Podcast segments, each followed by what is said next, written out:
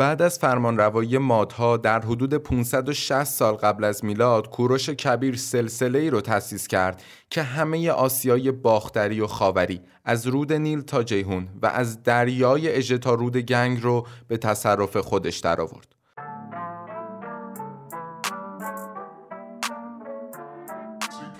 سلام. امیدوارم که حالتون خوب باشه. من بزرگ مهرم از استودیوی Timeless Room به قسمت پنجم پادکست تاریخ معماری خیلی خیلی خوش اومدین. تو این قسمت میریم سراغ معماری دوران هخامنشی. اگه قسمت اول معماری ایران رو گوش ندادین حتما قبل از این اپیزود اون رو گوش کنید و بعد سراغ این قسمت بیایید. هنر ایران تو دوران هخامنشی هنری شاهیه و سرنوشتش با سرنوشت شاههای هخامنشی گره خورده. به این دلیل که اوج شکوهش تو دوران پادشاهی کوروش و داریوش بوده و بعد از اون پیشرفتش تا حدودی متوقف میشه تا دوباره تو دوره خشایارشا و اردشیر تا حدودی شیب پیشرفت به خودش می‌گیره. عمده بناهای هخامنشی تو قالب کاخ و کوشکن و مقبره هایی هم که از اون دوران باقی مونده مربوط به پادشاهان اون موقع است یکی از عناصر مهم ساختمانی این دوره صفه ها یا همون سکوهای مصنوعیه که کاخها و اقامتگاه های شاهی رو روی این صفه ها می ساختن. یعنی اول می اومدن زمینی که قرار بوده توش بنا رو بسازن با یه سکوی بزرگ سنگی شیبش رو از بین می بردن و در واقع اون رو صاف می کردن و نسبت به زمین ارتفاع می دادن بهش و با پله سنگی مسیر صعود به سکو رو مشخص می کردن. نکته بعدی در مورد این دوره هم اینه که اکثر مصالح مورد استفاده این قوم برای ساخت و ساز هم سنگ بوده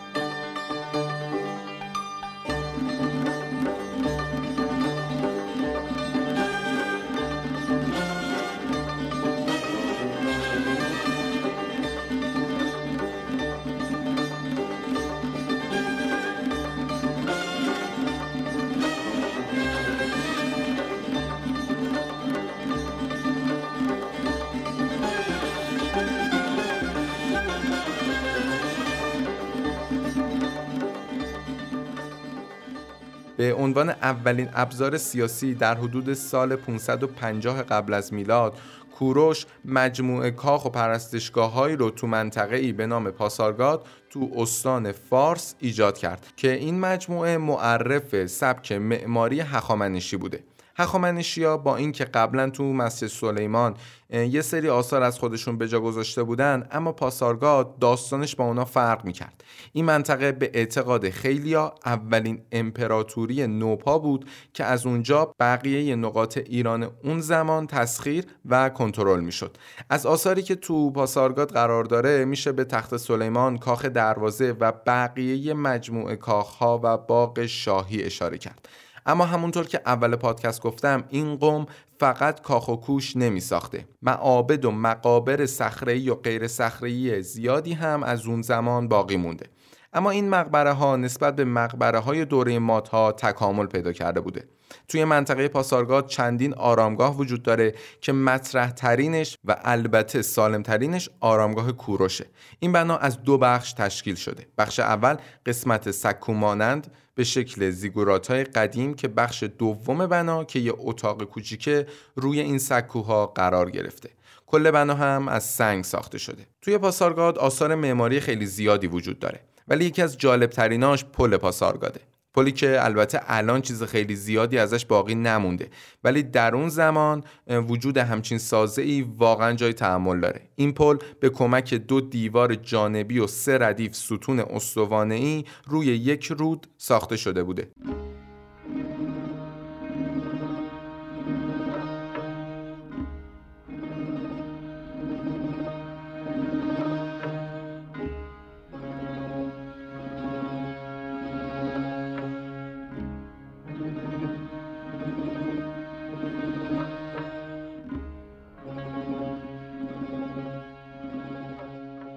بند از منطقه پاسارگاد با گسترش قلمرو هخامنشی تو دوران داریوش مرکز امپراتوری به شوش انتقال پیدا کرد و به دستور داریوش کاخها و بناهای شاهی تو شوش روی تپه آپادانا ساخته شدند.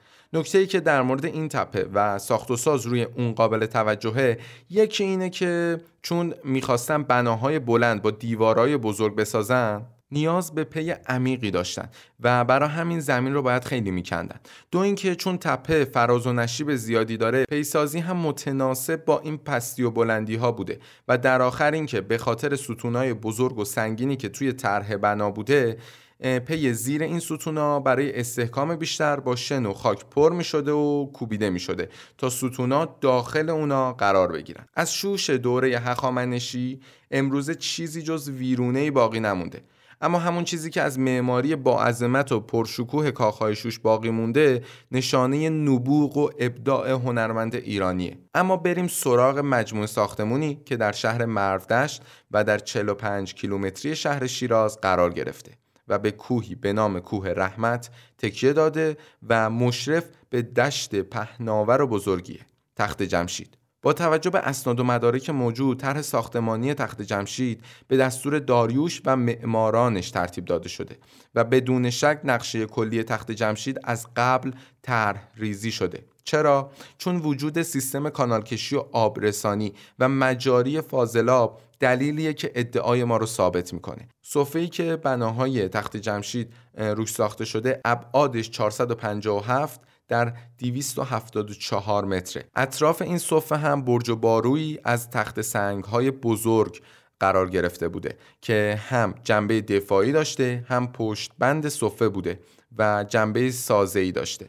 ابعاد سنگایی که تو دیوار دور صفحه استفاده شده بعضی وقتا به 15 متر و وزن 30 تن می‌رسیده یه دونه سنگ. این سنگا رو هم بدون ملات روی هم سوار می‌کردن و با بست آهنی به هم وصل می‌کردن. برای اینکه سنگا هم بدون ملات کنار هم وایسن باید هیچ درز و منفذی بینشون نمونه. به خاطر همینم بورشا و اتصالای سنگا کنار هم توی تخت جمشید انقدر دقیق و ظریف بوده که بعضی وقتا شما اصلا نمی‌تونی درز بین دو تا سنگ جدا از هم رو تشخیص بدی. نحوه دسترسی به صفه هم یکی از بدی ترین و جالب توجه ترین قسمت هاست برای رسیدن به بالای صفه پلکانی بزرگ و دو مسیره وجود داشته که در اول مسیر از هم جدا می شدن و از نصفه مسیر به سمت هم نزدیک می شدن تا در آخر به هم برسن. ارتفاع هر کدوم از پله های این پلکان هم از حالت عادی خیلی کمتر بوده. دلیلی هم که برای این ارتفاع کم تو منابع مختلف اومده اینه که از این پله ها علاوه بر انسان و آدم اسب و چهارپا هم بتونه بالا و پایین بره. نکته خیلی عجیب در مورد این پلکان این بوده که سازنده ها به جای اینکه بیان به صورت قطعه قطعه پله ها رو کنار هم بذارن اومدن از یه تیکه سنگ خیلی بزرگ استفاده کردن و تمام پله ها رو روی سنگ حجاری کردن. این کار الان شاید واقعا غیر منطقی به نظر بیاد. ولی با توجه به مهارت و استادی که سازنده های اون موقع داشتن این کار رو اینطوری میشه توجیه کرد که اول از همه یه همچین ترکیبی بیشتر از واحدهای جدا از هم به بنا استحکام میده و دوم اینکه سازنده ها ساختمان رو به عنوان یک تجمع مکانیکی در نظر نداشتن بلکه اونو یک واحد حجاری تمام می‌دونستن. این روش که اسمش تراش یک پارچه واحد ساختمانیه تو احداث قاب درها و پنجره ها هم به کار رفته. بعد از بالا رفتن از پله ها به سطح صفه و دروازه خشایارشا یا دروازه ملل می رسید این دروازه با تندیس های بزرگ گاو بالدار با سر انسان ترکیب شده که به نوعی نگهبانای این امارت و مجموعه بودند بعد از ورود به تخت جمشید مجموعه بناهای زیادی رو میشه دید که اگه بخوایم مهماشو اسمشون رو بگیم ایناست. کاخ آپادانا، کاخ سدری یا کاخ مرکزی، کاخ اختصاصی داریوش معروف به تچر و کاخ خشایارشا معروف به هدیش و تالار صد ستون اما می‌رسیم به عنصر خیلی مهم تو معماری هخامنشی یعنی ستون. هر ستون رو اگه به سه قسمت پایه ستون، ساقه یا خود بدنه ستون و سر ستون تقسیم کنیم پای ستون ها تو دوره هخامنشی مکعبه که به شکل یه گلدون سر و ته ستون روش قرار می‌گیره. خود ساقه ستون هم شیاردار بوده و سرستون هم که به شکل یه سری حیوان ساخته شده ترکیبیه. اگه تا حالا عکسای تخت جمشید رو دیده باشید یا از نزدیک اونجا رفته باشید دقت که بکنید می‌بینید که هیچ عنصری به عنوان سقف توی بنا نیست. شاید سوال پیش بیاد که چرا سقف ندارن یا اگه هم داشتن الان چرا سقفی باقی نمونده؟ جوابش خیلی ساده است. اونم این که کل بنا از سنگ بوده و باقی مونده. ولی چون سقفا از جنس چوب بودن تو گذر زمان از بین رفتن و هیچ سقفی باقی نمونده. در کل ساخت این مجموعه بنا چیزی حدود 65 سال طول کشیده. از تخت جمشید عبور کنیم و بریم سراغ معماری صخره‌ای این دوره.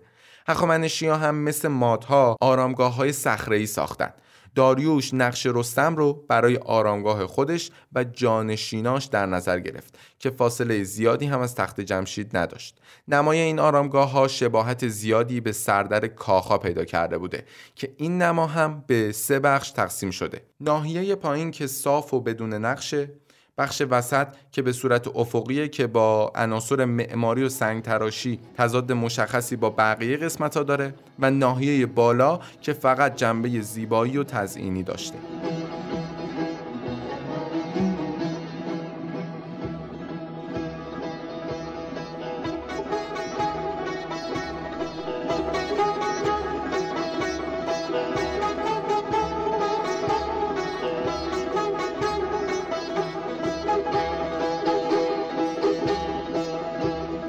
خیلی ممنون که تا آخر این پادکست هم همراه من بودین. تو قسمت بعدی میریم سراغ معماری اشکانی و ساسانی و مرور معماری ایران باستان رو تموم می‌کنیم.